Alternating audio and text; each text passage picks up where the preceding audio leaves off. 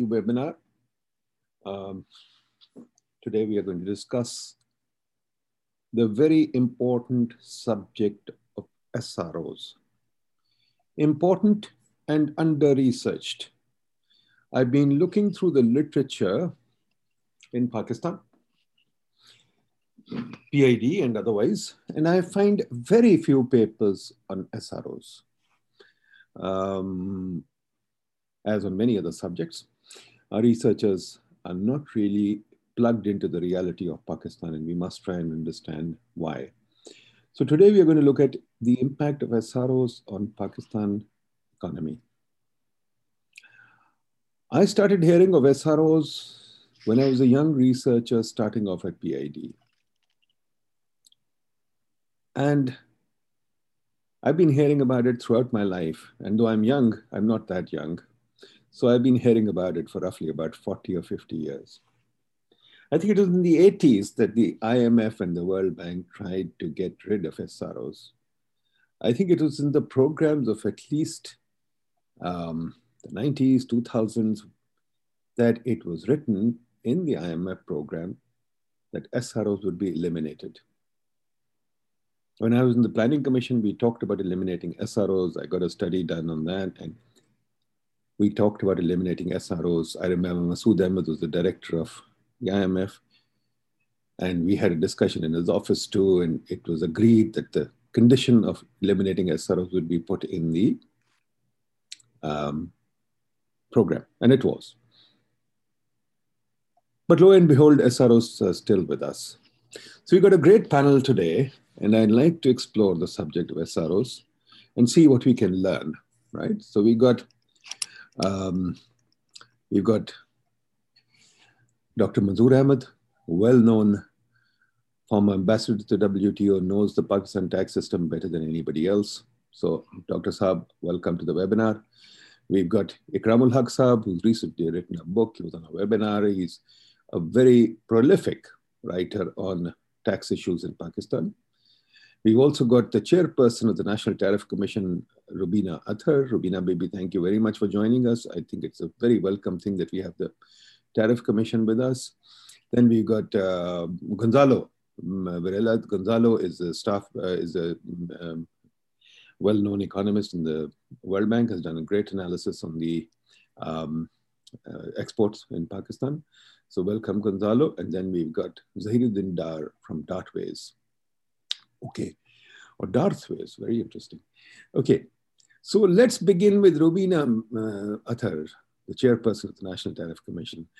Rubina, maybe if you can very briefly, I think best is that if you go with very short, I mean, what I'm going to suggest, but it's up to you, that we have very short uh, interventions so that we can include everybody and have a bit of a discussion amongst you people. I'm just going to be kind of uh, the um, major domo around here but it's really you people who have to discuss this amongst yourself and educate us on what this is. So Rubina, can I begin with you by telling us what is an SRO? Okay. Uh, I think uh, everybody has heard the word SRO, but uh, you're right what actually SRO is. so as the acronym suggests, it's statutory regulatory order. So basically, in government, uh, whatever the regulatory instructions, um, they are in the form of SRO. So SRO is not just confined to taxation. Um, it is a, it is for all kind of uh, government regulations. So you find SRO in um, trade policy, in taxes, in health, health related regulations. So all kind of regulations are actually SRO. I think here what we are interested and probably what we are going to discuss today is uh, the SROs related to taxation. And more, I think, interest here uh, would be those SROs uh, which gives concession, certain tax concessions or tax holidays or things like that. So I think that's that's what my understanding uh, from to, for today's discussion is. Okay. So I think. Mm-hmm. Go ahead. Go ahead. Yeah. Okay. Mm-hmm. So uh, SROs uh, generally are of um, two major types, as we said that in terms of uh, regulations. So one are the procedural, and in the in the tax context, the other are where we give some tax concessions.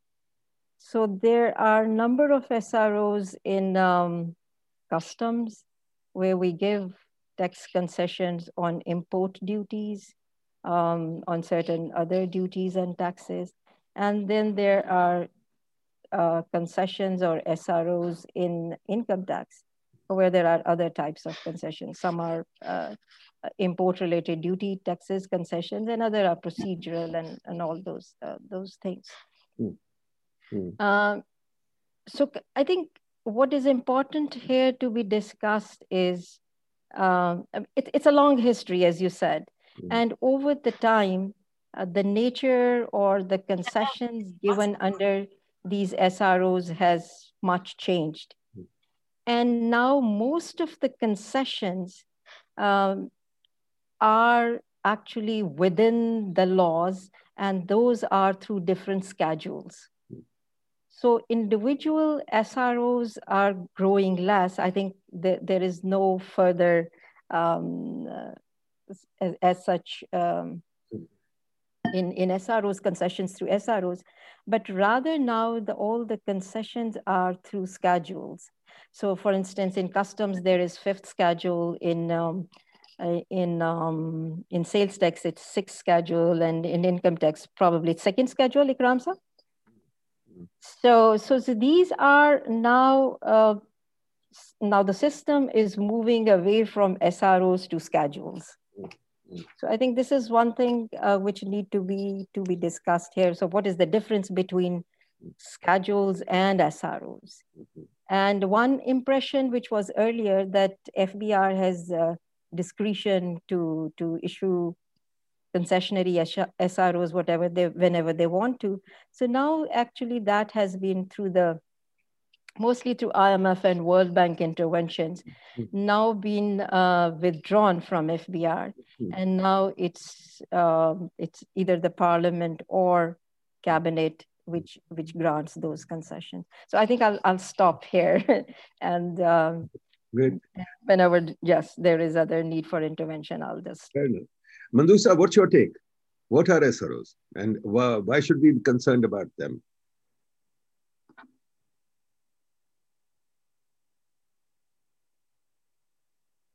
Manzoor Saab, you have to unmute. Unmute. Okay, okay, okay, okay. I um, I agree with Rubina. I think she's explained it very well. But there's one thing I have a slight, uh, what should I say, reservation you know what what they have done you know Nadeem, you were saying about that uh, imf and others have forced reduction mm. so what they especially in, in you know around 2013 14 so okay we are reducing SRs what we do is the same thing. We put under a schedule. The same exactly the same purpose. Everything is the same. Okay we say we don't have we have reduced so many sros and we have completely but there's no change. It's exactly the same purpose. We give some concessions to some sectors to some persons. And the same uh, sometimes there's a uh, uh, you know condition okay you get a certificate from boi uh, you get a certificate from Ministry of uh, Food Security, you get this concession. So the, the two things, the schedule is no improvement at all on, on the, the SRO thing. It's still as opaque and as non-transparent as it was in the past. So you can still have, uh, there's a, there's a normal tariff. So somebody looks at normal tariffs, oh, there is a duty of 20%, say on a paper, you know, a, a simple thing like paper. Okay, 20%. And then, uh, lo and behold, uh, some influential lobbies like newspaper, they would never give 20%. So there's, uh, okay, you get a certificate from, from this agency that you are publishing newspapers. So you get your newspaper, newsprint duty free, zero duty. And then There will be some others who would have a little less, uh, uh, not as much uh, influence as uh, newspapers, like packaging industry. Okay, you know, okay, we don't charge you full duty, so you you you give us 15%. And and then there is, um, you know, like uh, printers of books and you know printing industry, and because they don't have a strong lobby, so not only we have the normal tariff of 20%, but through an SRO or through a, a schedule, uh, whatever it is, there'll be some additional duty, some regulatory duty, some others. So everything, there really has not been any reform. We have gone back. I, I, should add, I mean, I'm not trying to show off, but in, in, in, in 2000, when I was in FBR, we were, you know, the, um, the FBR, uh, IMF asked us to reduce the number. We had something like 250 S, uh, SROs, and we genuinely reduced about half of them, 120. And uh, one year, the next year, we reduced them by another half, 60. And we were hoping that this will go on and over the years, you know, the, the others will be reduced as well. And, and, you know, in the next four or five years, will finish.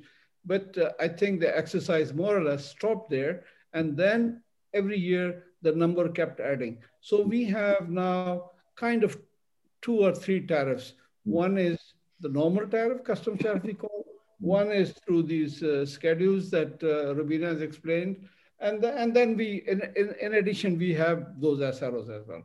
So hmm. I stop here unless you have another question and let others explain. Gonzalo, Gonzalo, tell me, from the World Bank, you advise us, etc.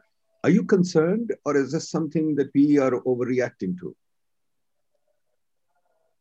So I, I think uh, the issue with SROs as, as they have been described by the, my fellow panelists, uh, right, thinking about concessions rather than thinking about SROs that govern the implementation of certain certain rules, right? So if we if we take SROs in that definition of concessions, uh, I think they are uh, overall they are pretty bad for for long-term development, uh, and they are bad for long-term development for basically I would say three reasons.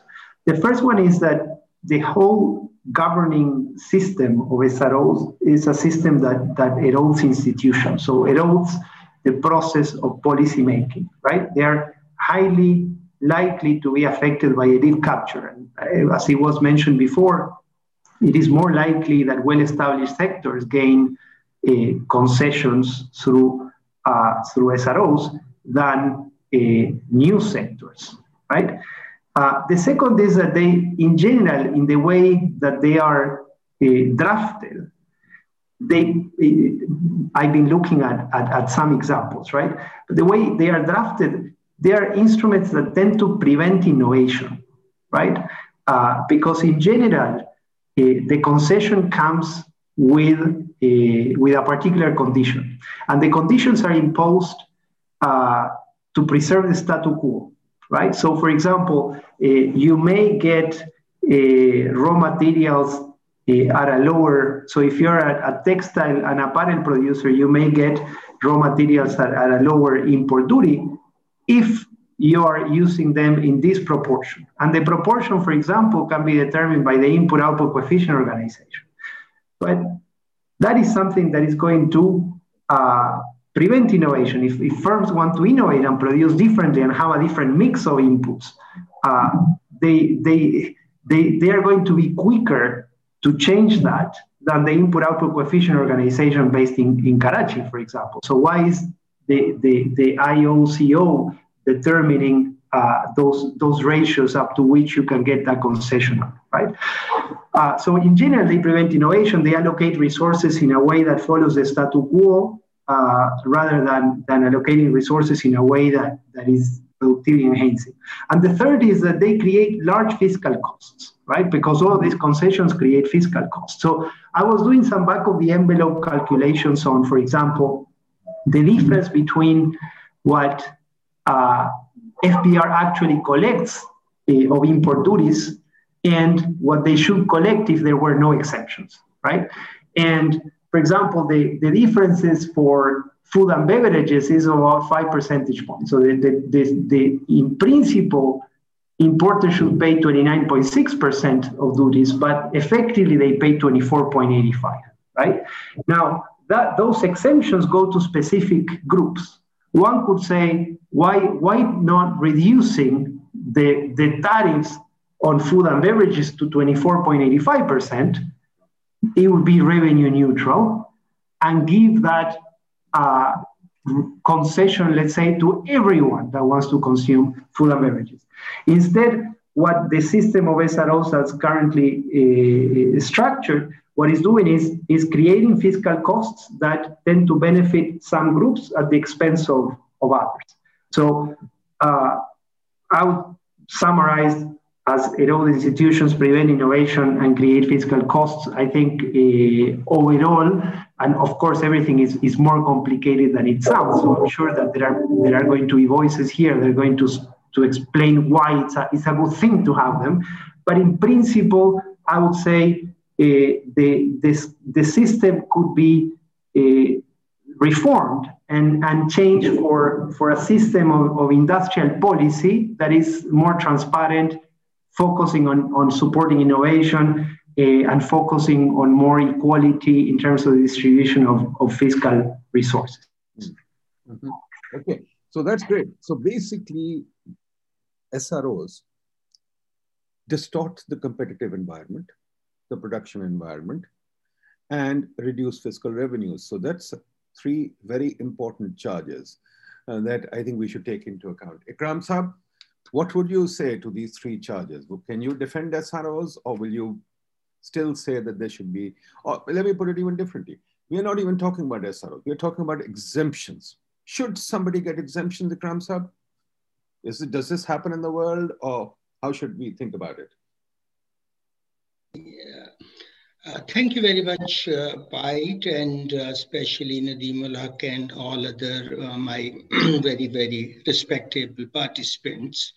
Uh, this subject uh, has been very close to our heart from the beginning we started as tax administrators. Mm. And uh, Nadeem, you must have seen that there is a 600 page compilation by us where we have uh, mentioned historically all the circulars and uh, Sultan Mahmud, a young econometric, and now, but he's in, has done his doctorate and Marseille University. He's teaching. He was with Planning Commission of Netherlands, and he did for us what was the cost we incurred due to these uh, concessionary SROs and figure was as high as 5,500 billion in five years from 2013 to 2018. Uh, I will take uh, you to three perspectives. One is strictly constitutional, that what constitution of Pakistan says about uh, giving concessions or exemptions through delegation or even uh, directly by legislators. So this is uh, one aspect which I uh, have seen that never been discussed when we talk about these infamous SROs. So uh, this is a very important subject.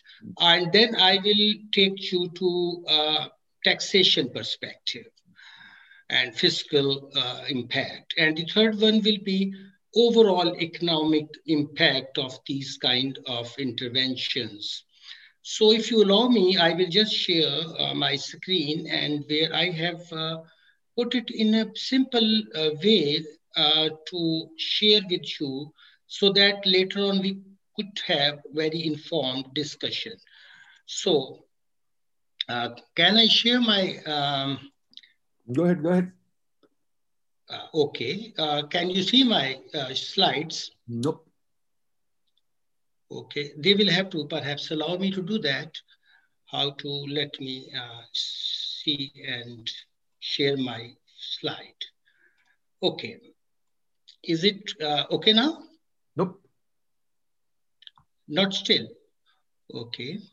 It's very strange. I am though sharing it here. Yep, now we can. Okay, okay. So, uh, swiftly, I will go to uh, the impact from three uh, as I have said, constitutional, taxation, and economy as a whole. So my first is that granting exemptions, waiver, reductions in rates and concessions through SRO never has been debated from perspective of constitution, which is supreme law of the land. It, it's very uh, strange for me, but I will explain why. Taxation uh, includes also enhancement of rates, giving exemption, and there were flagrant uh, violation of constitution. And uh, underlying idea is that blame lies solely with the legislators that have uh, delegated, rather abdicated their constitution obligation. So quickly, I will go to uh, two articles, Article 77 and 162 of the Constitution.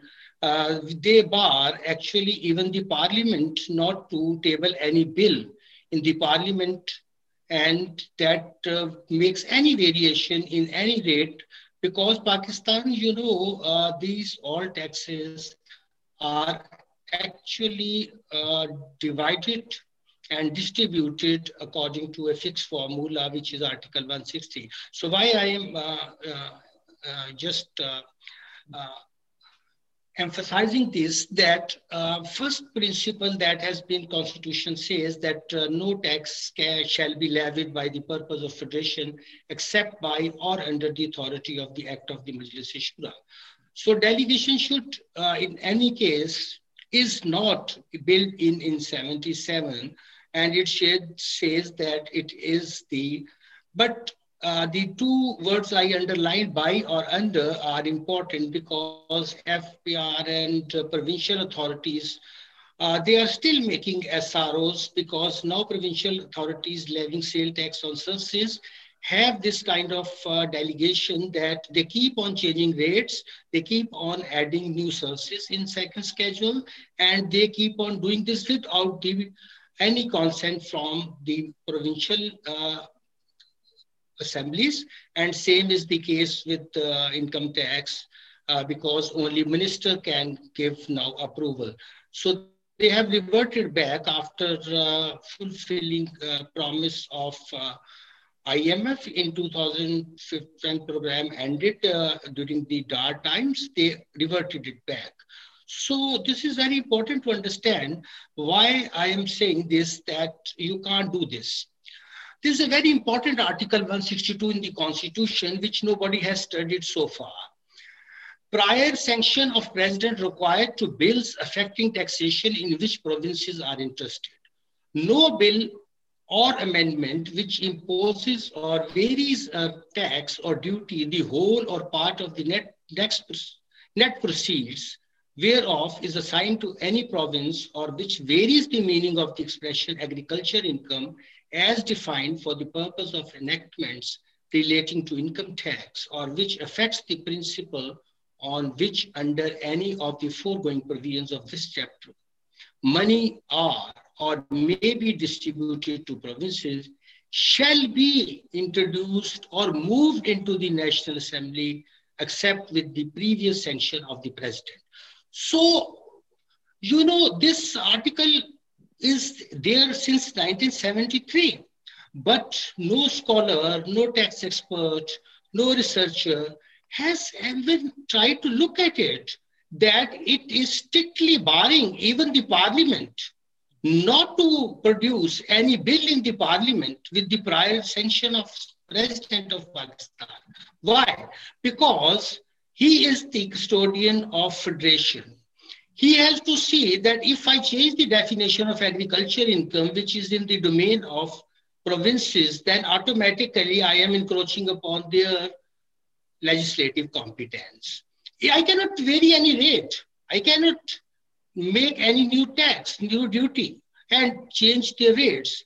In the presence of Article 162, not a single bill in Finance uh, Act or finance bill has ever gone first to the president.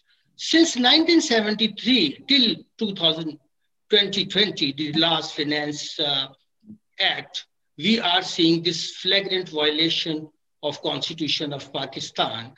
So when parliament itself cannot make any such law which has negative impact at Gonzalo was telling there's a fiscal cost or there is uh, serious repercussions for distribution of tax amongst provinces. For example, if I exempt a unit in Islamabad, so capital territory, or say in Punjab, and Balochistan having very less share as far as their population, 9% from NFC award, they will be the major sufferers. So what we are doing, we are Ikram sahab jaldi kar lein people. So so I, I will stop here as far as constitutional perspective is concerned. So even schedules are uh, actually not according to uh, the constitution or SRO were in flagrant violation of uh, constitution and Supreme Court also had a verdict on that, that you can only go for rule making and uh, nothing else. So I will stop here, but I, as a discussion will move, I will show further uh, points. But this is a, a area which, uh, since I thought that nobody discusses, so I must highlight this. Uh, I will end here, but I will continue with other two uh, factors. Thank you, Nadeem. Absolutely. Absolutely. No, I think this is a very important perspective. But um, uh, Dar Sab, would you like to tell us? Ikram Sab has said this is also not keeping with the law. And we've learned that SROs have many negative tax exemption. Let's move to tax exemption. Uh, yes, sir. Negative impacts. What is your take on the subject? SROs, as everybody has said, were meant to be statutory regulatory orders uh, for the rule making, for regulations, and for doing things of the regulatory or administrative nature. What we have done here is that we have used SROs for exemptions on one side. And on the other side, when we look at the operation of Section 18 of the Customs Act, we levy regulatory duties and additional customs duties through SROs. Uh, through FTAs, again, we have resorted to SROs. Uh, the China FTA has an SRO, the PTAs and the FTAs we have implemented through SROs again under Section 19 of the Customs Act. So, what, what has happened here? Uh, like Rubina and Dr. Manzoor have said that we have moved from SROs to the fifth schedule or to various schedules and tried to do the same as part of the schedule. You can very well say that we have tried to hoodwink everybody by putting the same conditions and the same exemptions in the schedule. The general, there used to be a SRO for the general exemption and a conditional exemption SROs. We converted a few, about 10 years back, we converted those SROs into the fifth schedule to the Customs Act. It's the same thing. Since a lot of things have been said, I'll be very short and crisp here. What has happened over the three last three, four years now, that we are using SROs to raise additional revenues as well. Through regulatory duties and through additional customs duties. It's not only the exemptions. I believe at this point in time, the most impactful thing that the FBR and the federal government is, has done is imposing of regulatory duties and additional customs duties. That is one thing. The other thing is that whenever there is a conditional exemption for through any SRO, and if you want to avail that exemption, you need a certain level of organizational strength. And there is a cost to, to it the cost, which is the compliance cost. You need to keep records, certain kinds of records. And then there are periodic audits and other things. So it is not open to everybody. The SME sector can hardly avail these SROs because there are conditions attached to it. So we have, through these SROs, which are exemption SROs otherwise, we have created a clear-cut bias against the micro, small, and at times even the medium scale industry. One more thing, and Gonzalo mentioned it. There are raw materials like, say, steel sheet. If steel sheet is being imported by one industry under ex exemption and there is a commercial rate of duty, which is the MFN rate in the first schedule to the Customs Act. Can anybody do anything with those steel sheets except put it put them through the industry, through a manufacturing process? So what we have done is something totally illogical here. I'll stop here because a lot of tough things have already been said. Okay, thanks. We'll, we'll get to it further. Ehsan Malik Saab, we are very lucky to have Ehsan Malik Saab from the Pakistan Business Council here. So I would like to invite Ehsan Malik also to tell us um, his and their viewpoint on this. So Ehsan Malik Saab, can I invite you to uh, say something?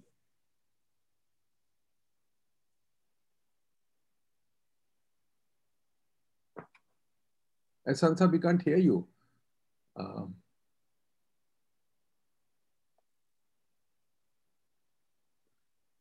hello, Ehsan Saab? Unmuted to आप हैं. Ji, can you hear me now? Now we can hear you. Now we can hear you. Fine. Yeah. Okay. So my apologies. Uh, I think in my mind, uh, the the instrument of SROs is less important.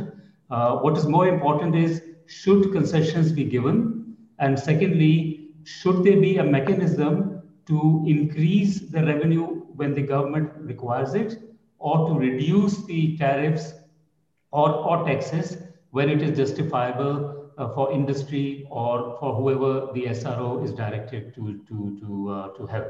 Um, so I, I think that I know that there are, there's a constitutional uh, position, etc. I'm not obviously a constitutional lawyer. I can't comment on that. Uh, if it is not constitutional, then clearly it should not be used. But the fact that it has been used means that there is some legality behind it. Uh, so, so the argument on whether SROs uh, is the right way to do it or, or not do it um, in my opinion, probably it is not the right way to do it because the concessions or, or, or, or modifications in taxes should be made in the actual statute uh, and be approved by the legislature. Um, but given where we are, I think this is a, a methodology that creates the flexibility for the government to assist or to raise uh, uh, its own revenues. Um, so I think on that uh, point, I will just stop. Okay. Manzoor Saab, can you react to that? I think it's an interesting perspective that the government must have the flexibility for both domestic economy reasons as well as taxation okay. or collecting revenue. We have seen, I mean, just Zaidar just explained, hmm. these SROs are for big guys. Hmm. SMEs, which constitute 90%, you know, of, of uh, employment, etc., they cannot use them. Hmm. So uh, he was giving this example of steel sheets you only know what would steel sheet somebody do? Uh, uh, you know, paper or, or anything you take it. So these are meant only for rent seeking, these SROs. And if you look at our, say, look at our industrial complex, okay. 60% of our Pakistan's exports, etc., industry is through textile and clothing. Why? Because if you want to convert cotton into yarn, you have duty-free import of machinery, you have duty-free import of raw materials, you have energy concessions all through SROs. So, and you don't allow that for any other, if you want to make any other value-added product, you want to make some, some high-tech products or anything, that's not available. Second, I give you another example. Now we have this long-standing uh, uh, auto industry.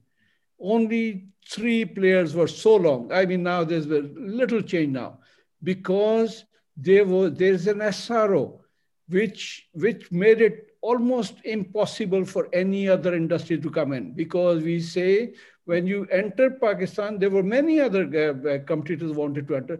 You have to use so much percentage, 40%, 50% local uh, parts and you know mercedes others were and india had similar things but they got rid of it and the indian auto industry flourished i can give you so many examples so that's my response to uh, to Ehsan Malik sir. Yeah, but if, if, sorry, if we, um, I mean, this issue that Ehsan Sab raised, I think is an important one. Gonzalo, how do you react to this?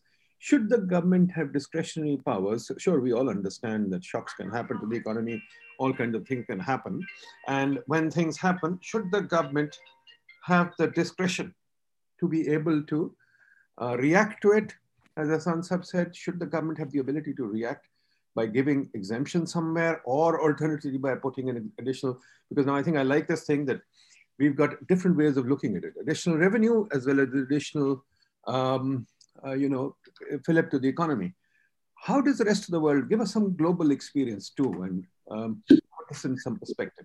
So I think I think uh, Malik Saab posed the, the right question, right? I think, and I think this is what we're.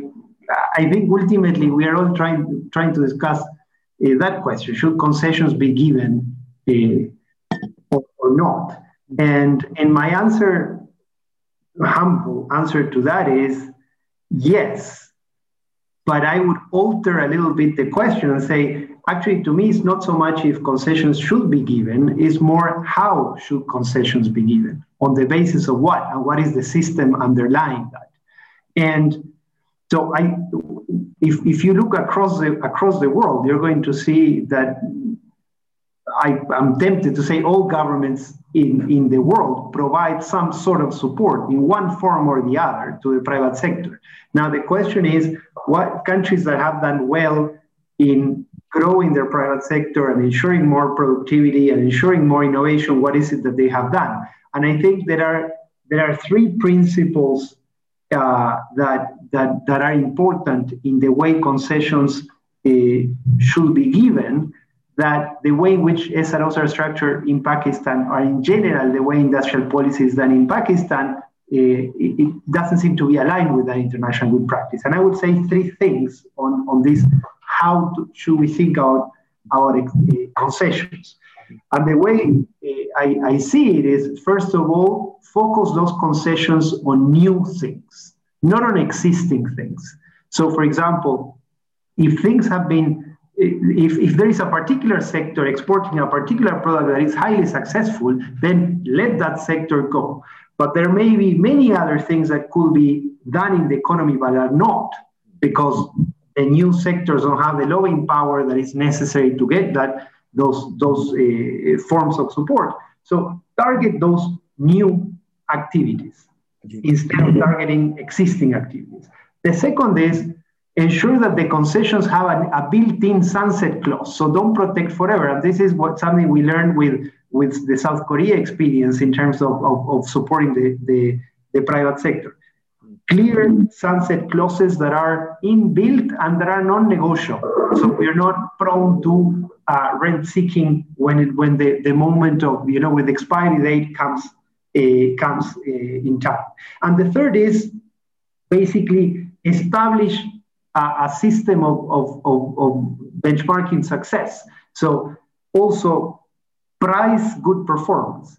So if we have a system in which the private sector is supported, if they do new things, which can be more exports, it could be new exports, if they perform well, and the system of performance is clearly determined, and that this protection has sunset clauses, I think we are we will be getting closer to what good international practices are. I'll stop here. So great. So basically, what you're saying is okay this is a tool, as Ehsan Malik Saab says, yes, it can be used, should be used, but the principles should be clearly enunciated and should not be discretionary. And that's very important. And you, the three principles that you give, I, I like those. New sunset clause benchmarking, very good. Agreed. So, uh, Rubina Bibi, you are with the National Tariff Commission. Now, surely you have, as the chairman of the National Tariff Commission, you have a lot of authority and people listen to you. So tell me, what role does the National Tariff Commission play in sort of taking the principle that Gonzalo takes, says into account? How do you police the tariff system, at least in terms of SROs? Uh, thank you. Thank you, Nadeem. Uh, I think I was just going to say, uh, so why uh, we see this uh, uh, rampant system of SROs, hmm. concessions on the one hand and additional duties on the other hand. Uh, so, so there is a conflicting policy right now going on. Mm. On the one hand, we are giving concessions. On the other hand, we are putting extra taxes on it. I think the one reason behind this is uh, that our import tariff rates are very high. Mm. Uh, so since the rates are high, there is always need to give some concessions to, to some of the sectors. Mm. And and the revenue uh, need of the government always you know like pushes fbr to to increase additional taxes like uh, what zahir was saying uh, additional custom duties and regulatory duties so there there should be some balance some some balance in these concessions and additional duties and this can be done only if we gradually reduce the tariff, overall tariff. And I think this is where uh, what we are doing right now under the, the new national tariff policy. Mm-hmm. Um, so what we are doing is that we are trying to gradually reduce the tariff so that whatever concession which is available to any one sector or any one particular industry mm-hmm. um, is generalized and it is available to to others also. So what we are uh, right now doing is, and Gonzalo is also with us in that exercise, that we are trying to reduce the fifth schedule. So, so I think everybody knows about the fifth schedule. We just said that there are most of the concessions, most of the concessions under the SROs um, are now transferred to fifth schedule. So what we are trying to do right now is to reduce the fixed fifth schedule and bring whatever concessions are in the fifth schedule to first schedule. Mm-hmm. So then the, those concessions would not be for, for any one particular sector, but it would be for everyone by reducing the tariff rate, not giving any concession through SRO or anything. It would be generally reducing the tariff rate. So mm-hmm. that's how we are dealing with this it's a it's a very lengthy process because the complications that the FBR has made over the last many years they cannot be undone in in so quickly. So we are doing it gradually. Um, so um, that's our plan is to want to reduce the overall tariff rate, average tariff, and secondly reduce those, those concessions which are either in SROs or in fifth schedule. So, so since I'm dealing only with the custom, so I'm talking about only the fifth schedule. So this is something uh, we are planning to do. But Madam uh, Rubina, let me ask you a simple question. Um, I remember that around about 2007, 8, our mm-hmm. tariff mm -hmm. system had become clean and we had uh, reduced our tariffs to a reasonably low rate, not very low rate, but reasonably low rate. And we had yeah. three slabs or three lines. And uh, then came a fiscal crisis of 2008, and we yeah. slapped regulatory, regulatory duties. In fact, I was there uh, when it was done, and I objected. I said, look, this is crazy. Why can't we go? But anyways, I lost. That's clear. Then came the additional uh, custom duties after the regulatory duties. Yeah. So the and then the the, the uh, we'd also reduced SROs to a very low. Then they proliferated. So the question is, unless we take strong, credible steps, we will reduce them now, and the first sign of trouble, we will increase them.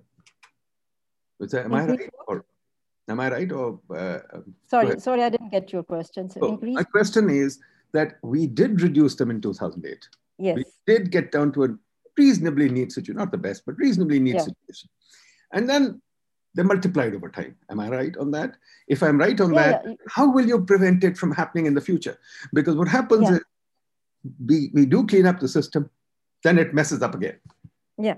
No, no, no, you're absolutely right. If you look at the history I was just looking at, it was exactly in 2007 8 that there was again rise in SROs and then gradually to fifth schedule. And so these famous 565, 567, 675 SROs, they came in uh, 2007, 8. Now, why they came? Because we were, we were in the process of gradually reducing the overall tariff rate. At that point, suddenly FBR decided to raise back the back the tariff. But when they started or thought about raising the tariff, so obviously there came the need that certain sectors or certain industries need lower tariff. So that's where these famous 565 for industrial raw materials and machinery, and then the auto sector 569 or something, those famous SROs came at that point. The mm-hmm. reason, the only reason was, was that FBR needed more revenue. Mm-hmm. So they raised the overall tariff rate and gave these little concessions to those sectors. Mm-hmm. Now, as I said earlier, so now what we are doing is, as a, so we are gradually reducing. I think the big step that government has taken in last two years was shifting tariff from FBR to Ministry of Commerce. And that's where there is now pressure on FBR to raise revenue through administrative you know, like measures mm-hmm. rather than raising the tax rate. So they they cannot. So mm. so they have no. Uh, I mean, I, I won't say that they have no say. Mm. They have their say, but still, mm. uh, they are not the authority to determine the tariff. Mm-hmm. Tariff is now determined in Ministry of Commerce. Mm-hmm. So all, as I said, these proposals they are prepared in uh, National Tariff Commission. We do all the research and all that. And we then present it to the Tariff Policy Board, uh, where there is participation from all the relevant ministries, industries, BOI, FBR, commerce. And then that's where it is decided now. So that's the basic difference, I think. And that's where the some hope is that we would be able to get rid of all these um, concessions and all these distortions gradually. Thank you. Zahir Saab, you, you seem to know the Pakistan tax system well. And Ikram Saab, both of you can comment on this. Who does the research for tax policy? How are tax policy proposals prepared? I mean, it seems to me that many budgets come in, but there's no real research. I mean, who does the research? Is there any research wing of the Ministry of? Oh, I. I... Ah, well, I have been working in FBR for quite some time. Uh, till to the year 2000, I was there. Mm-hmm. Uh, what happens is that every year FBR receives a plethora of proposals from everywhere. And the time available to do, to look into those things, to those proposals. And what is in those proposals is we get proposals from, say, the federation, from chambers, from associations, from individual companies, from Pakistan Business Council, from everywhere. And hardly any research is done in FBR at that time. And now Rubina is handling it in the National Tariff Commission. And I hope some research is being done now. The concessions and the protections both are primarily a product of lobbying. Whosoever lobbies more, whosoever has the political clout would bulldoze his way through and have his proposal done. And I can give you scores of examples on it. For the last 20 years, I'm not working with the government. I resigned from my job in the year 2000 and became a free man. But my own experience of when I was working with the government was that it was the every concession was the product of lobbying. No proper research was done. No policy was made the way a policy should be made. Even I can take names, I can give you names of the companies, and I believe it would be unwise if I start taking names here, but mostly. Uh, Dr. Manzoor mentioned auto industry the kind of lobbying they do. We all know it. Now, what, what has happened in the field is that on one side, they have a higher rate of duty, a, a rate of duty higher than anything else in Pakistan.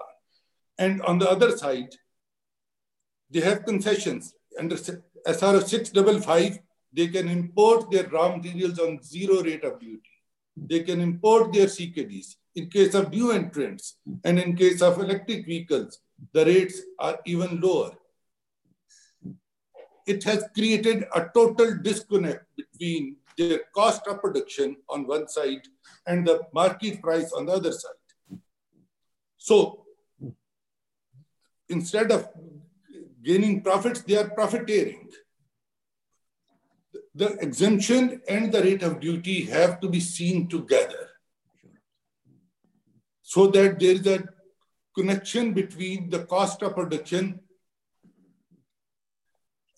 and the market price. One more thing here.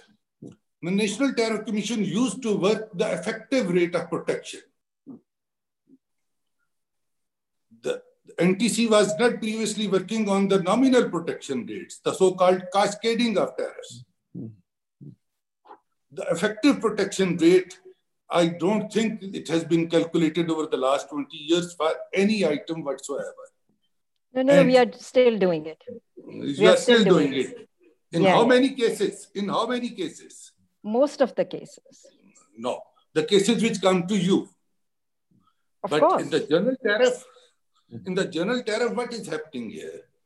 Like, because we are using these SROs on one side for raising revenues and on the other side for giving exemptions, we give, I'll give you a concrete example. In the pre-engineered steel buildings, if it is imported as part of the plant and machinery, the rate is 0%. But if somebody is manufacturing those pre-engineered steel buildings in Pakistan, the customs duty and the additional duty and the regulatory duty, all three are imposed on their raw materials and the cumulative effect is 20% plus. Hmm. It's a, it becomes a case of reverse cascade. Hmm. Hmm. If somebody is paying 20% on raw materials and the end product is being imported by somebody else, like silos are imported under fifth schedule at 0%. The farm buildings, the greenhouse buildings are imported at 0%. But if somebody wants to manufacture those, we have levied additional customs duties and RDs on the raw materials. So if we look at the operation on both sides, mm. on one side for raising revenues and the other side for giving concessions, mm. we are killing our industry practically. Mm. Fair enough, fair enough. There is no balance here. Ikram Saab, can you give us an idea on how much, what the cost to the economy is? I keep hearing that exemptions or tax expenditures. First of all, can you also explain what are tax expenditures? How are they different from what we are talking about? And we have also estimated what are, is the cost of tax expenditures. Can you give us some idea of what the estimates are? Very quickly. Yes, Nadeem. Uh, the same question. They have been uh, calculating this, and the economic survey carries uh, one chapter, which is uh, tax expenditure. Mm -hmm. Last two years, uh, we have seen that cumulatively this government provided uh, like 2.3 trillion of tax expenditure. So you can see that it is such a large number when you compare with the revenue collection and with this uh, uh, kind of uh, tax expenditure, they said we could have made ML1 and ML2 uh, without taking loans from Chinese or anybody else. My point here is that all the discussion that we do is we are snatching the power where it should lie. Why the standing committees don't prepare finance bills, as in the rest of the world, they are eyes and ears of the elected parliament. Here, why these, uh, whether it's tariff commission or FBR, why they receive uh, these kind of proposals from industry? Are they legislatures? Are they supposed to make legislative uh, changes? Not at all. Therefore, I started from the constitution. You are always talking about symptoms. Everybody is talking about symptoms. And cost is very high. I have uh, uh, um, documented it in the book, and you have seen that per year cost was not less than 500 billion. So 20 uh, years, if we multiply, we did not need any money from IMF or World Bank then. Had we uh, low rate of taxes and not giving these kind of uh, exemptions and concessions. But question here is not this. Question here is that now forget uh, what happened before decade of democracy. From 2008 to 2021, we are talking, there is no uh, intervention from the institution we keep on accusing. Now, if the political parties in these uh, 12 years have failed to discuss this issue on the floor of the parliament, and as I showed, the constitution forbids them, why I think these, you are a collection agency, FBR. Your role is not in policy and in legislation. Why you receive and you on your website ask, send us your proposals. What happens in UK, for example, from where you have borrowed this uh, democracy, this uh, parliament? They have house committees. House committees prepare policy and legislation. They take input from all, from experts and everybody. There is always even live telecast to see what kind of uh, national interest they have to see in their economic uh, uh, policy making. Here it is, we always say it is elite capture. It is also institutional capture. Why FBR or National uh, Tariff Commission is taking the role of legislators? That is my main objection. Unless we go back to the roots. No, if it is, if, if they are no, if they are giving exemption to a, an, an industry, there should be a debate for a reasonable period of time. I tell you what they do in India. India, they have just presented their bill in the very first month of January, although their year starts from 1st April. So four months, there is public debate, there is debate within the parliament, there is input from all, and then they go for uh, these kind. There is no concept of SRO in India. Even rule-making power there is subject to constitutional approval within 90 days. So if you choose a wrong way and then you keep on complaining that this symptom, why don't you go and you uproot the root cause? So unless it go back to the legislatures, nothing will happen because people will keep on influencing, as the Hiruddin Saab said, people will keep on influencing the executive. Executive has no role to make legislation. They are collecting agencies and that's all. Uh, but I will show you uh, uh, a little later when sure. this debate should shift from here to the root of the problem. Fair enough. I agree. I agree. We've been trying to get Parliament to take an interest in things, but Parliament is not interested, so we can't do much about it. Gonzalo, let me come to you uh, before I go to the floor. Um, this figure of tax expenditures. What is the cost of tax expenditures, the economy, or the cost of the SROs or the exemptions, whichever way you'd like to put it?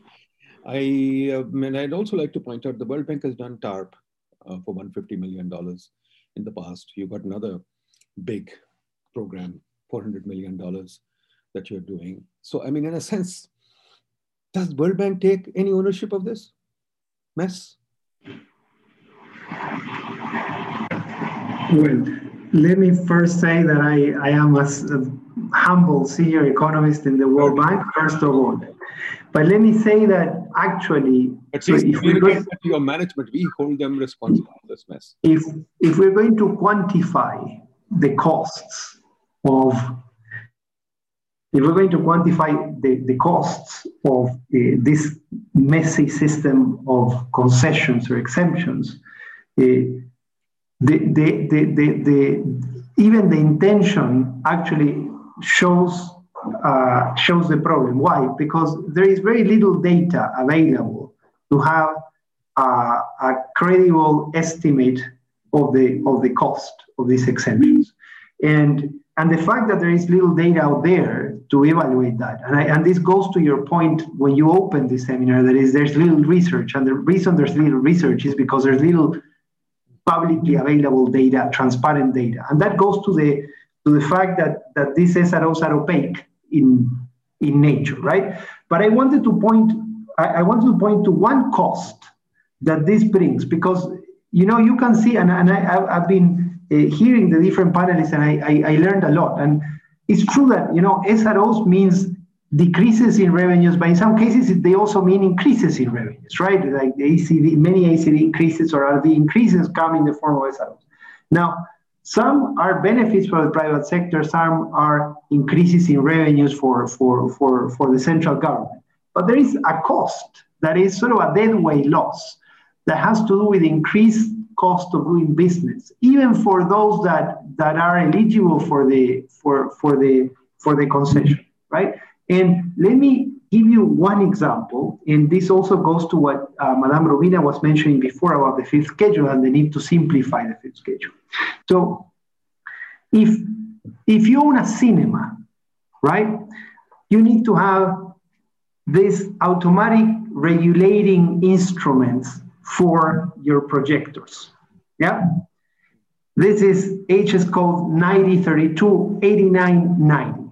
I don't think anyone not owning a cinema will want to import such a regulator, right?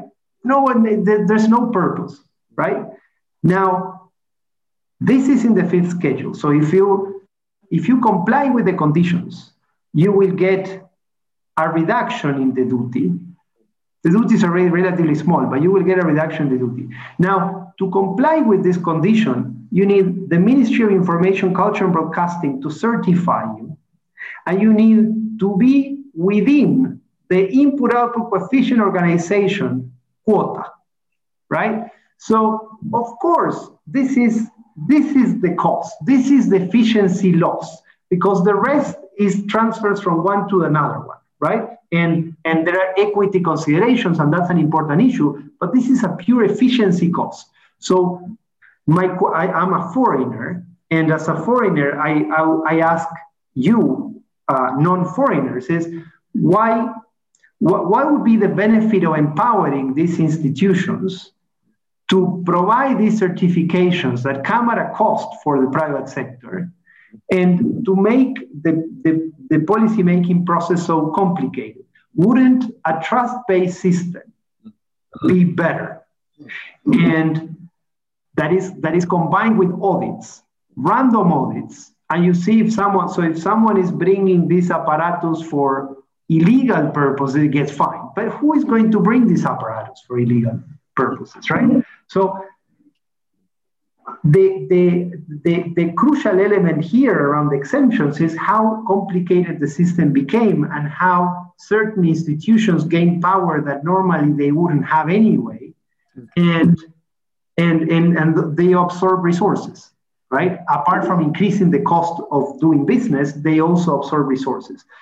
So what would be the risk of moving to a, to a more you know, trust-based system audits uh, in, in, in, you know, doing away with certain public institutions that are just there sort of to put sand in the wheel of the, of the private sector. I think, I think that's where the, the, the most uh, immediate cost to be eliminated seems to be. This is just an opinion. Mm-hmm. Fair enough, fair enough. No, very good. But uh, uh, can I say something here? Gigi, please go ahead. अच्छा ये I mean FPR I think publishes every year and last year mm. they published that the cost of expenditure is about 1150 billion that's about 30% of our total revenue right. but the more important thing is what Gonzalo was just saying is the efficiency cost plus the opportunity cost mm. you know you look a few years ago for mm. example compare Turkey and Pakistan and they had similar textile and, and, and, and protection of uh, automobile industry and this. But then they moved on because they wanted to join the EU and they had to get rid of these uh, SROs and concessions or, or, protection. And now you look at it, their 150 billion of export is mostly machinery and other things. On the other hand, because of these SROs, we are stuck. We are stuck with the same textile 60% and the same auto protection and the same everything. So the other important thing, in addition to what the cost is, it is the the opportunity cost. That's a heavy charge, very heavy charge. My favorite Manzoor Saab is, and correct me if I'm wrong, this used to happen uh, a while ago. I hope it's still not happening. You remember, I was very fond of construction in buildings, and I investigated why there are no tower cranes in Pakistan because I find it very odd. Even today, I find it very odd. There are no tower cranes in Pakistan. But then I discovered this some 10 years ago that tower cranes could not be imported except by builders. Now, when I see in, uh, in the rest of the world, tower cranes, company that owns tower cranes is different from the construction company because nobody wants to carry that capital cost on their balance sheets. So they rent tower cranes.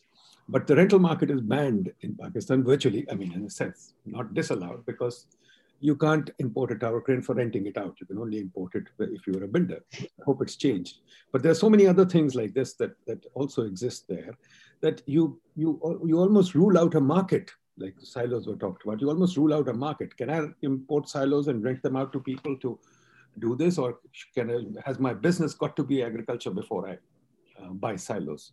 So I don't know. Is does do these things still exist? Okay, Rubina wants to say something. Yeah, they, they they still exist, but there's a slight difference that you know you. Sorry. Go ahead. Okay, there, there's slight difference that okay. There's so much duty. Go ahead. Okay, I'll, I'll stop here. No, no, you go ahead. I mean, somebody else is speaking on the. Go ahead. Okay. Uh, no, they still exist. But what happens is like like a crane, you import it, and there's so much duty, so you you use it for three years, so they charge you so much duty. But uh, oh, uh, Nadeem, you know someone, his father purchased a, uh, you know, a, crane was disused and he wanted to export it and they wouldn't allow it. You know, they, they said you have to pay a duty on, on this disused thing. So there's all sorts of uh, cranes is very, very uh, complex even now. Okay, I'll stop here.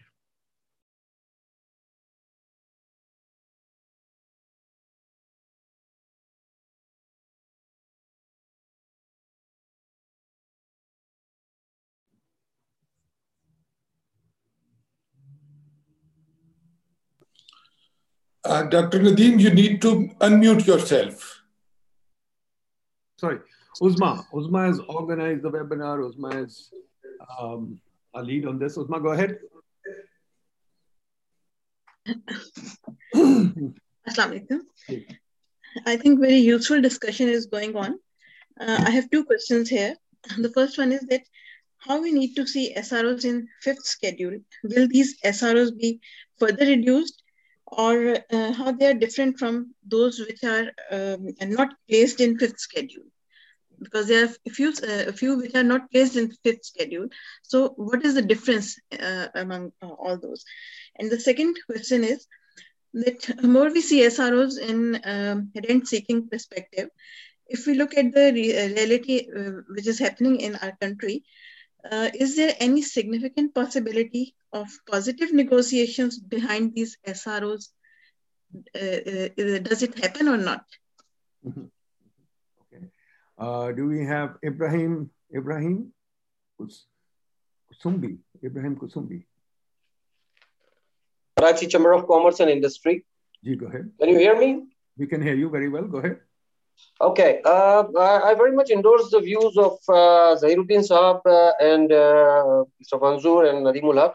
Hmm. Uh, our experience being the Chamber of Commerce, Karachi Chamber of Commerce, and the Karachi uh, contributing a lion's share of taxes, we have first-hand experience of uh, these SROs. And I, I would say that the SROs have, uh, the culture has created oligarchs and monopolies to an extent and over a period of time they have become so powerful that all smes the greatest damage has been done to smes who are on the fringe. And um, uh, it is a kind of a, a shackle that is, is, unbreakable because once again every year we can we uh, uh, submit our budget proposals and visit islamabad or uh, have a meetings. We see uh, those powerful lobbies uh, you know trying to have their way and continuing those concessions i'll give you example of of time has I think uh, since 2011 and now, I would say we have lost no less than uh, three to 4,000 billion rupees in, in that concession alone because there was no differentiation between actual exports and the domestic sales. Uh, we did not have a borderline on that. So whatever uh, wrong. Oops, we're losing you. Uh, uh, were utilized for domestic sales. And uh, we could not collect this total of about 2,000 billion rupees worth of textiles produced in Pakistan. Out of that, we exported about 600 to 700 billion. And rest of it was sold in Pakistan itself. But the collection of tax was about 6 billion, which is, which is really nothing. The, the greatest damage, I would say, the, the and, and uh, at any cost now, we should get out of this. And as uh, Nadeemul Saab also suggested, uh, these policy decisions should be made by elected representatives and the parliamentary committees, not the FBR. Uh, secondly, the, the other, other, other problem I see with the SROs is that soon after the budget, what we see is, is a stream of SROs coming out, uh, amending the previous SROs and uh, amending the rules. It, it makes the tax system and tax regime so complex that even people like me who understand a little bit of taxation cannot really uh, uh, track uh, keep track of those uh, changes in the and amendments in the laws. And we are it is very difficult to make business decisions based on those uh, uh, this kind of complex tax regime. So we need two things reforms it's simplification of taxation system entire tax regime and um, phasing out of the SRO culture. I'm glad that yes, part of this responsibility or policy making has been moved to Ministry of Commerce. But unfortunately, there too, I, I, I would be blunt to say that even the one or two or couple of ministers within the cabinet itself are, are trying to support certain lobbies and uh, vested interests. So uh, it's really a, a, kind of a hopeless situation. I see the same uh, situation uh, happening again in this coming budget, and uh, this is the time that uh, that some decisive um, action should be taken to bring an end to this this SRO culture. Okay. Thank you very much. Muhammad Khurram Khab.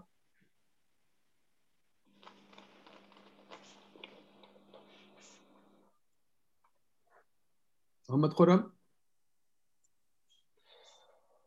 Yeah. Hmm. Go ahead. Go ahead.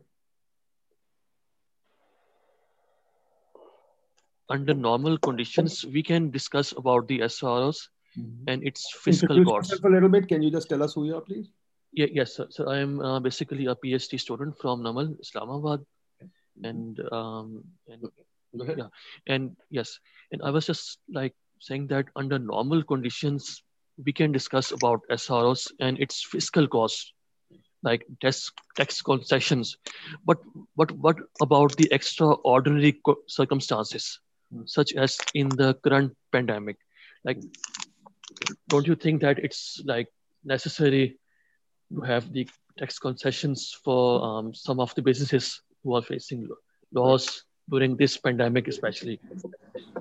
Fair enough, fair enough. thank you. Dr uh, dr can you respond to it? Abhi, abhi, I'll, I'll come back to you. Sorry sare questions uh, dr mohammad shoaib?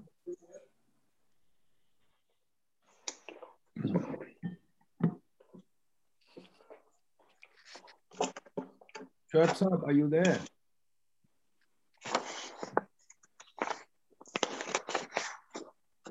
Ji बोलिए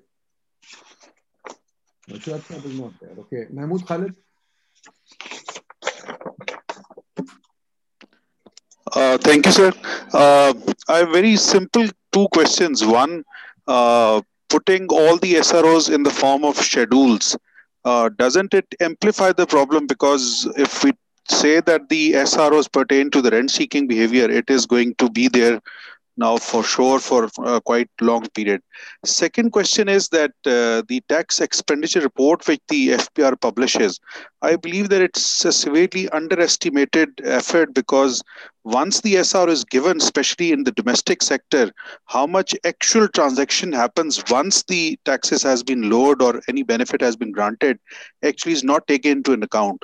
So maybe the uh, the fiscal figures which they give in the form of uh, uh, lost taxes is much more even in terms of their own computation. Mm-hmm. Okay, okay, good question. Okay, Darsab, go ahead. Why don't you start responding to these questions and give us your thoughts? Dr. may I also register my question? जी Shoaib yeah, sir मैं आपको पूछा था जी Shoaib sir please I try to get hold of you go ahead जी हाँ well, thank you very much, first of all, uh, let, for letting me know about the seminar and uh, especially grateful to Dr. Ikramul Haq who sent me the message. Uh, my experience uh, of four years as a tax ombudsman, uh, honestly, uh, I'm of the view that this uh, culture has destroyed whatever governance we could have got in the FBR. Uh, I, I saw that uh, SROs were used to override the legislation, in some cases to supersede the legislation, and in some cases even to replace the law. So I don't think uh, uh, you know you can allow this.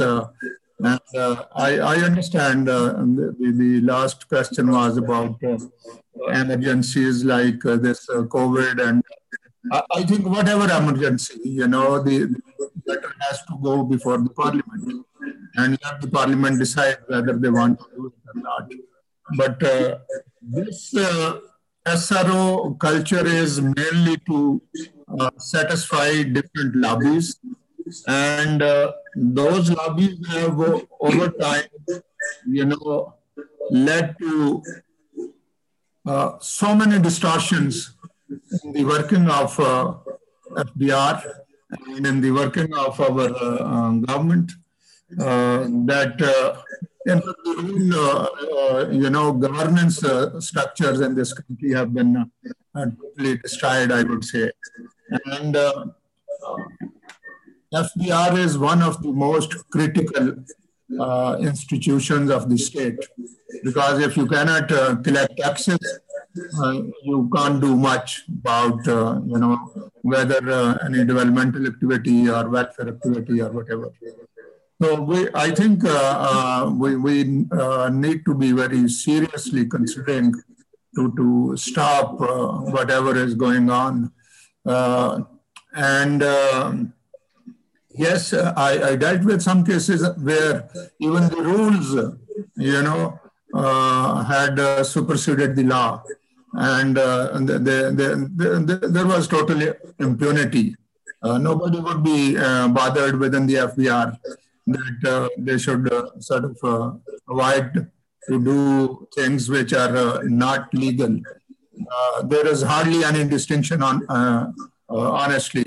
uh, between what the law says. people even don't care what the constitution says.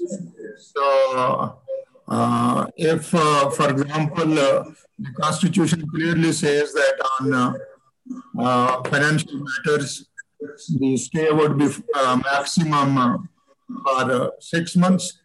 Uh, the stay would be continuing for five years, 10 years, you know. And I, I had to face a lot of difficulty hands of uh, the topmost liars in this country, you know, who all ganged up and told me that uh, I can't touch this matter. And I still went ahead. And finally, you know, we were able to make some dent uh, but the, the uh, real problem is that uh, in the beginning, the, the questions which were raised by Dr. Nadeem Haq, I think I, I actually am on his side and uh, we, we, we, we should get rid of this nonsense. Thank you. Thank you. Thank you. Nizam Haji Sahab. uh, ji, sir. Uh, I hope all the economists will back me up, but I'm going to say. say. Hello? Revenue collection is a product of two functions. Go ahead. Uh, one is the economic activity and the other is the tax rate. If you alter tax rates in a manner that it kills economic activity, there will be no revenue collection. And for doing that, we need to have a very delicate balance. We need to invest into economic activity a lot. What we have been doing over the last now, for the last 40 years, I've been looking at budget exercises every year. Mm-hmm. that was part of my job. At times, we have been trying to kill economic activity in Pakistan by fiddling with tariffs or we have, what we have been trying to do is to put a state jacket onto the economic activity. Favor one and disfavor 20. This is what we have been doing. So the tariff rates and the tax rates have to be adjusted in a manner that they generate economic activity. And unfortunately, we have been doing other way around. And this these SROs at times have been killing economic activity in Pakistan. And in the name of more hmm. revenues, we have been increasing our tariffs and tax rates. May it be sales tax, may it be excise duty, may it be custom duty, or even the income tax.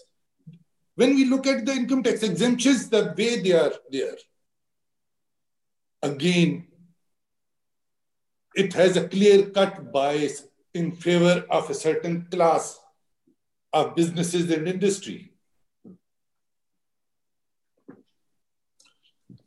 This is what I needed to say. Yes, we are, we are into, into a pandemic. We are into an economic crisis. And the only way we get out of this economic crisis is by generating economic activity, not by killing the economic activity by raising taxes. Thank you, sir. Fair point. Very good. Very good point. Uh, Nizam Haji Saab, aap kya keh rahe? Second, let Nisam Haji come in, then I'll come back to you, madam. And Nizam Haji sir. Haji sir, can you hear me? Ji. Can, can you hear me? We can hear you. Boliye. Just Uh, this is Nazim Haji from Karachi. I'm an industrialist. Okay. One of the panelists rightly mentioned that uh, the SMEs have suffered a lot because of these uh, concessions and uh, exemptions that have been given to the large scale industry because they cannot get benefit of it. Basically, what is what ha- what's happened in the past, and I can give you examples that the commercial importer actually feeds the SMEs because of the economy of scale, which they require to import consignments. And this is where I felt that we've been crying hoarse to the government for the last 50 years and when I was the chairman of the site association that we need a level playing field. Therefore, and I would like to address to the National Tariff Commission, yes, you need to give concessions, you need to give uh, incentives to new industries that come in for a limited period, and but in a competitive environment. That's all I have to say. Thank you. Thank you. Rubina Bibi, over to you. Yeah, thank you. Uh, I think uh, whatever is said here, I think the only way what I could say here is the only way to get rid of these SROs and the schedules is to reduce the overall tariff rate. Uh, like what Zahir was saying, uh, uh, if the purpose the purpose of tariff is not to raise revenues. If you look at the world around, uh, customs tariff or the import stage tariffs uh, contributes only one or two percent of your total revenue collection. Whereas right now in Pakistan, the import stage tariffs are 47% of your total revenue. So the need there is to mobilize more revenue uh, through domestic taxes like income tax and sales tax and lessen our reliance on customs duty. So the, the moment we reduce the overall tariff rate, these concessions or additional duties will go away. Hmm. So I think that's the only way. And that's, I think, what the tariff policy is trying to do now. Um, let me just answer one of the two questions uh, the participants here raised. Like Uzma said, what's the difference between SRO and fifth schedule? So practically there is no difference. So many of the SROs earlier are now merged into fifth schedule. So, and uh, I I think it's, it's famous, Dr. Manzoor's one example is the, we were talking about the conditions in the fifth schedule. So one is the, one is the dentist chair. और dentist chair के साथ condition ये है कि it it is by it is it is used by the dentist so what what what does that mean who else can use that dentist chair so i think so um, what we are now doing right now is maybe once this uh, analysis is completed we will share it with with you um, on the fifth schedule so we have identified something like out of 1500 tariff lines 500 tariff lines um, where there is absolutely no need to keep it in fifth schedule. So, so the effective rate is almost the same as in first schedule. And in some cases, there are no conditions. So we are proposing in this budget to transfer at least these five, 600 tariff lines to the first schedule. Uh, so what we are planning to do is then we will look at all these conditions and one by one see these, you know, like these frivolous conditions, how can we um, get, get rid of these conditions and transfer the tariff lines to the first schedule. Uh, then we are going to do, uh, look at all these SROs and see where, you know, like these for, for industrial raw materials, especially, um, how can we lower the rate and transfer them to the first schedule? So effective rate is one. Uh, I think Zahir was some, some point earlier saying, um, if you look at the effective, the actual collection, if suppose the MFN rate is 20%, but the actual collection is at the rate of 5% because we have given so many concessions. So why not put the rate 5%? The revenue would not be effective. You are already collecting the revenue at the 5%. So this is what we are doing now. So hopefully in um, in a year or so, we would be able to do to do this. And one, I think, question came here, and Zahir was saying that proposals used to come like in a last month or two months, and we we couldn't do any analysis. Now, under the tariff policy, now we start receiving uh, proposals in the month of July. So we've been analyzing those proposals since July. Sure. So we so it's not only in the last two months that we do. Okay. You are still laughing. You I can I can understand. I've got no questions to ask, but I'll, I'll keep them to myself. yeah, no, no, no, that's right. No, I think uh, uh, everybody, this is such a issue that nobody can trust that. Uh, but I, I completely understand I don't that. see why you need proposals from people who have a vested interest. I mean, I No, sat but these are these are and these are proposals from from the industry. So I think But I uh, mean, they we have to just look at what what is the possible way that people can approach you. So we Let have me ask you a simple question at, that I ask everybody. yeah. What is the possible way that universities, people like us, can approach you? You get proposals from the rent seekers, you don't get proposals from your own academics. No, we do. When? How? We've never been. no, no. no. Plus send us the proposals. You never say you never send any proposal. But you never even invite us to the table. No, we do. I've been I've been sitting in this table on these tables, madam. I used to say this all the time at, at the risk of great unpopularity. Why do we only invite? Once I sent a peon down and I says count the cars, right? And check the cars. He came back. They're all BMWs, Mercedes. I said, why have you only got BMW, Mercedes here? Why don't we have people coming on bicycles, but we don't, unfortunately. So, anyways, let me leave it at that. Let's go to Hamayon Mazhar. Hamayon Mazhar Saab, bataiye. Hamayon Mazhar Saab, I think if I'm right, bataiye. Please introduce yourself and say something.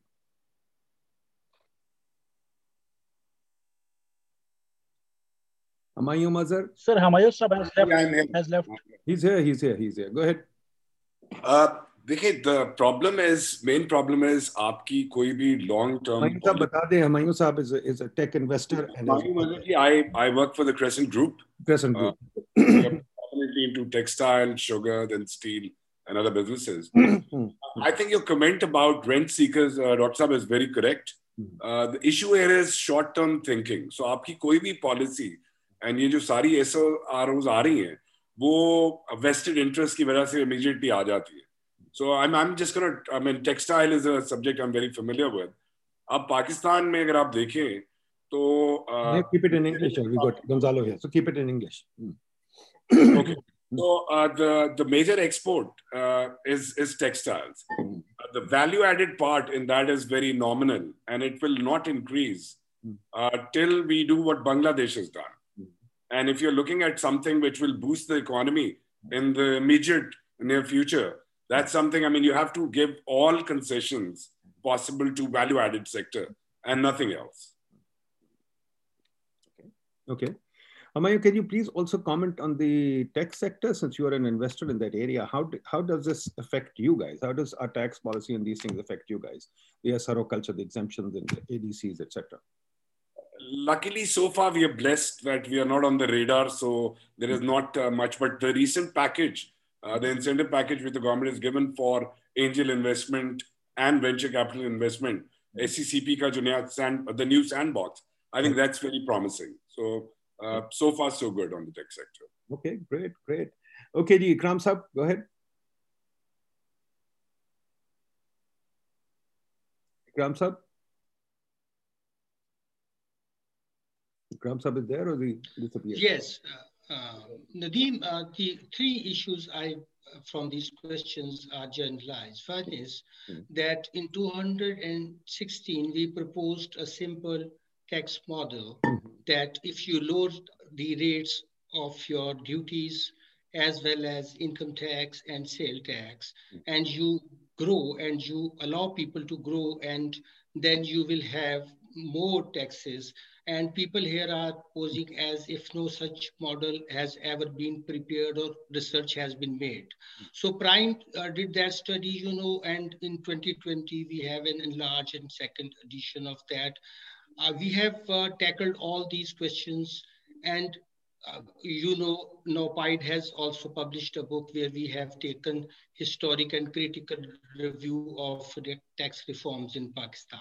So having said that, my, I now try to be very specific. Uh, Dr. Shoaib uh, has practically seen what happened.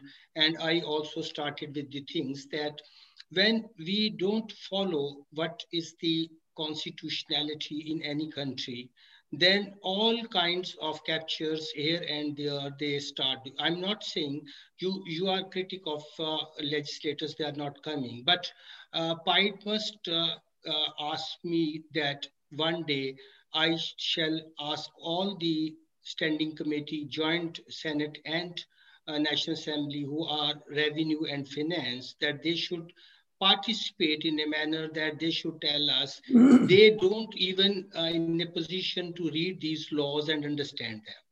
Very few people in pakistan can even understand the kind of complex and we make in each finance bill so many changes in those laws that one loses track of. If you go to the fbr website you will see that their own laws are not uh, updated. Because so many SROs, and then one SRO is amended 100 times by another SRO. One is rescinding them, what is altering them. This kind of system cannot work. What I'm saying is that first of all, you will have to simplify and you will have to move your paradigm. There should be paradigm shift from taxes to growth. When growth is there, when you are supporting your SMEs, you are supporting your uh, industrial base, you are supporting your every sector. I will say every sector of Pakistan is important, but what important from the standpoint of growth. Taxes are byproduct of that. But if you have simplified and if you have system where we can very easily collect taxes, here you cannot even fill your income tax return at your own. It is 20 page nonsensical thing asking you how many ornaments your uh, wife or your spouse has and where is it kept, what is the weightage. So this kind of nonsensical procedural things. Mm. And then compliance cost is so high. So growth cannot take place in this position. All other things that we have been discussing, we all know. But what the solutions are? Solutions are there. You have provided two studies. PIDE has done two studies and uh, in we have a one day full uh, uh, you know uh, uh, seminar on that doing taxes better. Then you have another study investment and and we have contributed five books and we have contributed about 2500 uh, pages. But neither these businessmen nor people sitting in institutions are ready to read go for research and apply their mind. If we will keep on going like this we will always have these kind of uh, webinars. We have seminars. We have symposiums but but problem will remain there. So let us shift uh, there should be a paradigm shift. And paradigm shift i have already enlisted. And i will request that next time let us call them that they should come and they should tell us that why they are not interested in legislation at all and why then these, when you, when you create a vacuum, then all kind of uh, vested interest will come in. Why they, they don't come in Germany, why they don't come in France, why they come in, in many even, I can tell you Asian countries. I have near, I have been studying almost every country's tax and I have been working with IBFD since 1984. And I haven't seen this kind of uh, uh, practices, malpractices rather, which we have in Pakistan. Even near home, uh, if you take Bangladesh and India, there is no concept of SROs. Everything is in the law. If you want to create exemption, create exemption. If you want to levy, it, these are all political questions and they have to be decided by the politicians and through standing committees. And we should help them. We should give them their research. We should invite them. We should engage them in our dialogue. Otherwise, we will keep on, uh, I mean, uh, wasting time here and there because I have been, you know, since 1984 writing on taxation and worked as so as a tax administrator and now also as a tax practitioner. So I have four caps to produce that I have produced research, I have worked as a tax administrator, I have also worked as a tax uh, representative now of many industries, big industries, and I also have uh, research. I have my interest in research. So the solution, we should now go for solution-based uh, uh, webinars where after problems, its second follow-up should be uh, what viable solutions we can offer. Fair point. Fair point. That's where I, I will your frustration, Ikram Sab. I totally accept your frustration. We all feel the same way. Unfortunately, we've got a country that doesn't think, doesn't want to think. So Yes. uh, over to you, Manzoor Sab. Manzoor Sab, please tell us your last words, thoughts, comments. Yeah. But most Yeah. important of all, what I feel, uh, my, uh, understanding Ikram Sab's frustration, what I feel is that research and thought has no room in our policy at all. I've been in the Ministry of Commerce, I've been in the Planning Commission. Honestly, we have no interface with, with the research or academia. We um, uh, mainly think that um, you know vested interests can come to us with proposals, and I, I was amazed when I sat in those meetings uh, at the discussion that was taking place. Um, so, uh, Manzoor how do we fix our policy process? I mean, our policy process, uh, Ikram is right that Parliament should do it, but Parliament also needs research. I mean, I see here in the US, for example, um, the um, 1.9 trillion bill, somebody raised the issue of pandemic. Yes, they're passing a 1.9 uh, bill, but they're passing the bill, and a lot of research has gone into it. Lots of people are commenting on it. The debate is taking place between Yellen and Larry Summers. I mean, you know, they are all academics. That's the way things go here. Unfortunately, in Pakistan, the debate takes place between the lobbies. So, Manzoor how do we fix our policy process? How do we get this right? Uh, thank you very much. Uh, I, I come to your point in a minute. Just just two other points. You know, all the discussion this evening, almost everyone, whether it was businessmen, whether it was academics, maybe Pakistan Business Council, had little reservation, but otherwise everyone, including our ombudsman, you know, they were all that these SROs are a disaster and we need to get rid of them. My second point is that since this uh, tariff policy board was set up, they're making good progress. They have, uh, since I worked with them for, for you know, one year uh, with, uh, you know, on, on that board, and they have uh, good people do, who are doing their research, who have data and everything. They're making good progress. The only problem there is that so long the industries are getting their raw materials at low rates, they're very happy but you cannot touch any of them. I mean, you cannot touch auto industry, you cannot steel industry, paper industry, any one of them. They say, no, don't touch us. But you can do, you can reduce our, you can give us benefit, but, don't touch us. Uh, someone raised about this question about pandemic. You see, I think at the time World Bank did a study. They said these are the things that are used for COVID. Mm. And these are two countries which have the highest tariffs. And Rubina said it again and again. Otherwise, we wouldn't need that SRO because other countries, they never have these tariffs on you know essential medicines and others because they're already very expensive. So they come at zero. But we are the only country. We were i think we and maybe maybe brazil or some other country but we had the highest tariff. And then what do we do? We say we reduce it for three months then another three months you know you have to this is a, an opportunity get rid of them. So and and um, uh, uh, finally your your your question about uh, policy process. Well i mean uh, first these things should be away from those who are who, who have a vested interest like fbr you know their vested interest is raising more revenue. They don't see any other impact just raising revenue. And so we have to get rid of that like like they have done for custom tariff, with, with gone to uh, Rubina's uh, department. But I hope that continues because in the past, it was just one or two years, then it gets back. But, but I hope that this, this continues. But, but you were right that uh, uh, you know, I've been FBR, etc., and, and academics, uh, Rubina, although she denied it, but i have never seen any proposals from any academics about anything. You know, they maybe some some uh, universities said, why don't you allow us to import this uh, 3D printers for our uh, research, etc., and things like that. One specific thing and even even that was not done. So uh, yes, we need. Uh, and the other thing is uh, the oh, you're giving example of U.S. and things. Every senator or every chairman, he has a a, a, a very um, what should I say qualified research guy there doing everything, all the research. Not many, not one, many. Everyone i think almost everyone no, have not has, one staff member they have a whole staff they've got five no, or six. no, they, they, they're allowed i think two or three there's a certain certain amount. They say you can have four or five or two or three depends but you, and and that's the same with the eu that's other thing. Unfortunately even if we have them here they would only use them for their telephone connections or you know driving etc so that, that is a, i think maybe we have hundreds of people there, there's spare staff, but that's not used for research and they're not taken for research.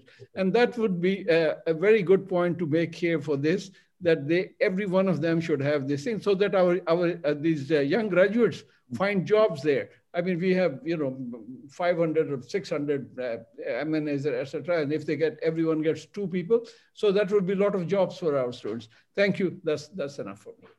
But Gonzalo, coming back to you answer these questions and tell us what you think. And but quite frankly, Gonzalo, you have the biggest seat at the table. So the World Bank should tell us. They've been guiding policy for the last 30 years. How come under the watch of the World Bank and the IMF, uh, this mess has been created? Program after program, World Bank TARP after TARP, and we have this huge mess of a tax system, which, you know, we've got the best minds in the country. Nobody could explain this mess. And this mess sort of bobbles its way through our history of economic mess. So, Gonzalo, can you please tell us? Yeah, I, I think uh, you tend to overestimate the, the role that we play or that we can play. Um, ultimately, the, no, I. The, I at the policy table for three years. So I know very well where the proposals come from. I know what happens. I know Ilango used to deal with the prime minister directly. I know the other guy, the guy before Ilango used to directly deal directly with the prime minister. I mean, you know, getting access also means carrying responsibility. And I'm afraid that the World Bank remains silent and dark, doesn't carry responsibility, just has access. So on the area on the area of trade policy, uh, we have been doing a, a lot of outreach uh, and we have been doing a lot of uh, you know sharing proposals discussing international good practices uh, this is and, and also uh, supporting the, the build up of capacity. Uh, if if anything you were mentioning before the need of, of research for policy making I, I cannot agree more with that. And i think uh, Madame Rubina's leadership in National Tariff Commission is a very good example of how things can be uh, done uh, looking, you know, looking into evidence and, and bringing evidence into uh, into policymaking. I think that, that is a, an example to follow in many other uh, in many other institutions. Uh, but again, the our role is to to provide recommendations and to support uh, policy changes that we believe uh, are, uh, are positive. So, for example, we are in full support of the simplification of fifth schedule. we are supportive of a process of tariff rationalization that brings down tariffs on, on raw materials and intermediates for everyone, not just through SRO for specific sectors, but for everyone, but also at the same time gradually reduces uh, tariffs on final goods.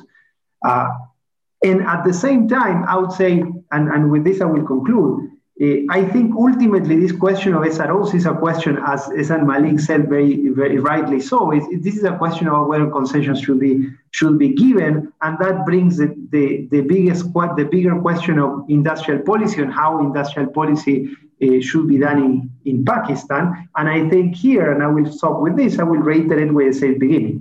Industrial policy uh, is not about is not a yes or no, it's about the how.